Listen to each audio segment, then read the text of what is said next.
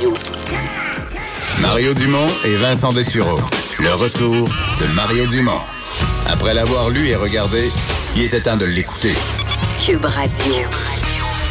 Et c'est le moment de nos conseils culturels, cinéma, séries, télévision. Simone Fortin, bonjour. Bonjour. Alors aujourd'hui, tu commences avec un film. Oui, un film à aller voir au cinéma.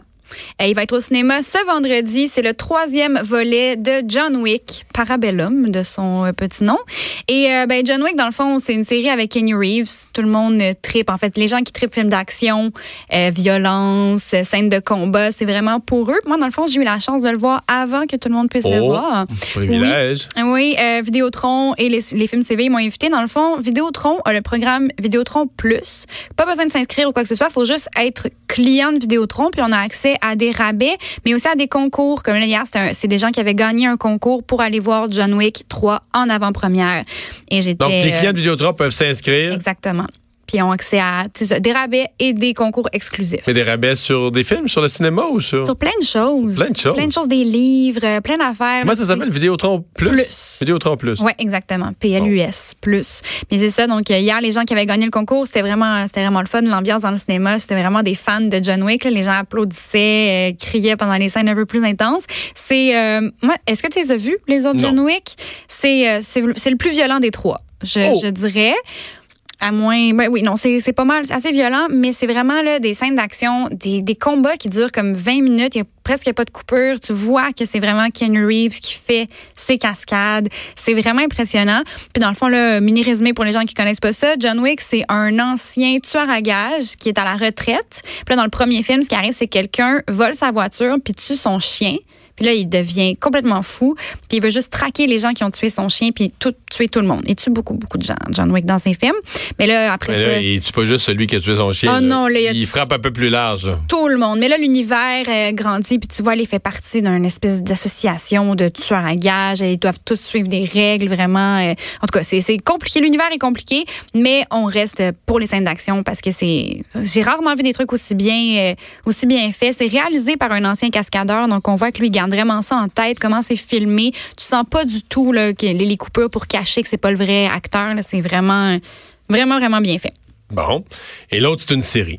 Oui, c'est une petite série qui est sur Netflix. C'est seulement 10 épisodes de 30 minutes. Ça s'écoute super bien. Une petite série, ça, 10 épisodes, 30 minutes. C'est une moyenne série.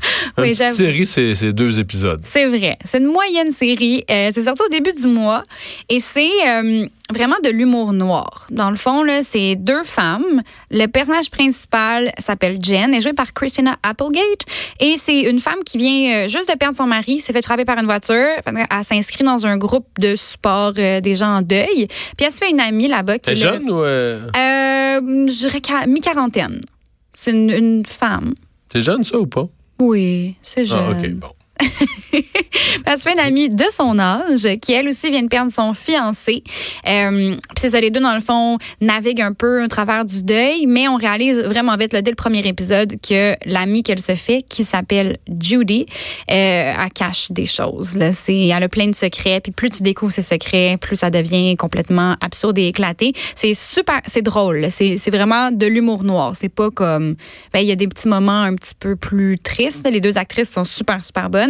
Ça me faisait presque un peu penser à Six Feet Under, dans le sens, là, c'est les gens qui travaillent dans un salon mortuaire, mais là, beaucoup plus drôle. Là. Ça, c'était vraiment dramatique. Ça, c'est plus léger, mais ça parle quand même. Tu parles du genre d'atmosphère, là. Oui. Un peu comme, tu sens un peu un peu creepy, mais en même temps, c'est drôle, c'est beau visuellement, puis ouais. Mais l'ami qui cache plusieurs secrets en lien avec la mort, là, tu peux pas parler, là. Hein? Je peux pas trop révéler, mais en lien avec son fiancé, qui est mort il y a... En tout cas, on vous allez voir, mais aussi elle a un lien avec la femme qui vient de perdre son mari. Là. Il y a plein de liens.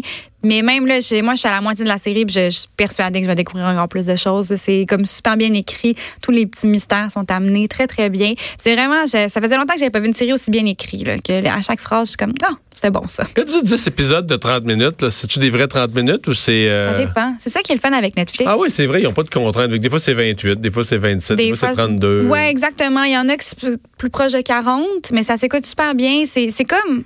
Oui, dans le fond, c'est ça. Il n'y a pas comme de beat de pause d'annonce publicitaire. C'est vraiment juste le temps quand que ça a été tourné, quand c'est racheté, mais quand ça a été tourné pour Netflix, il n'y a pas de... Non, exactement. La liberté font qu'ils peuvent prendre leur temps pour raconter l'histoire. C'est ça. As-tu continué à suivre les revenus au box-office d'Avengers? Oui, je suis un petit peu déçue. Ça a lâché, là? Oui, ça a baissé le troisième week-end. Ben là, je veux dire, ils ont quand même fait de l'argent. Mais là, ils sont à 2,4, presque 5 milliards. Donc, ils n'ont pas encore rattrapé Avatar. Les deux premiers week-ends, ils ont fait 1 milliard par week-end, puis ils ont fait juste comme 200 millions. Je sais que c'est... Fait que là, au rythme où ils ralentissent, ils pourraient ne jamais dépasser Avatar. Ouais, mais ça m'était... Je suis pas mal sûre qu'ils vont l'avoir, là. Prochain week-end. Il reste plusieurs fins de semaine, quand même. Oui, puis ça, c'est le genre de film que... Bon, OK, là, c'est... Mais là, en plus, là, c'est un long week-end. On a lundi de congé. Peut-être que les gens... Mais ça, c'est juste au Canada, là. Ouais, je sais. Canada, on se rallie. Non. On fait un bilan. Parce que toi, tu veux qu'Avengers dépasse... oui, je sais pas pourquoi. C'est niaiseux vouloir ça, mais ouais, j'aimerais ça. Je pense que ça se peut vraiment. Bon. On espère. C'est dit. Hey, merci beaucoup, Simone. Ça me fait plaisir. À la semaine prochaine.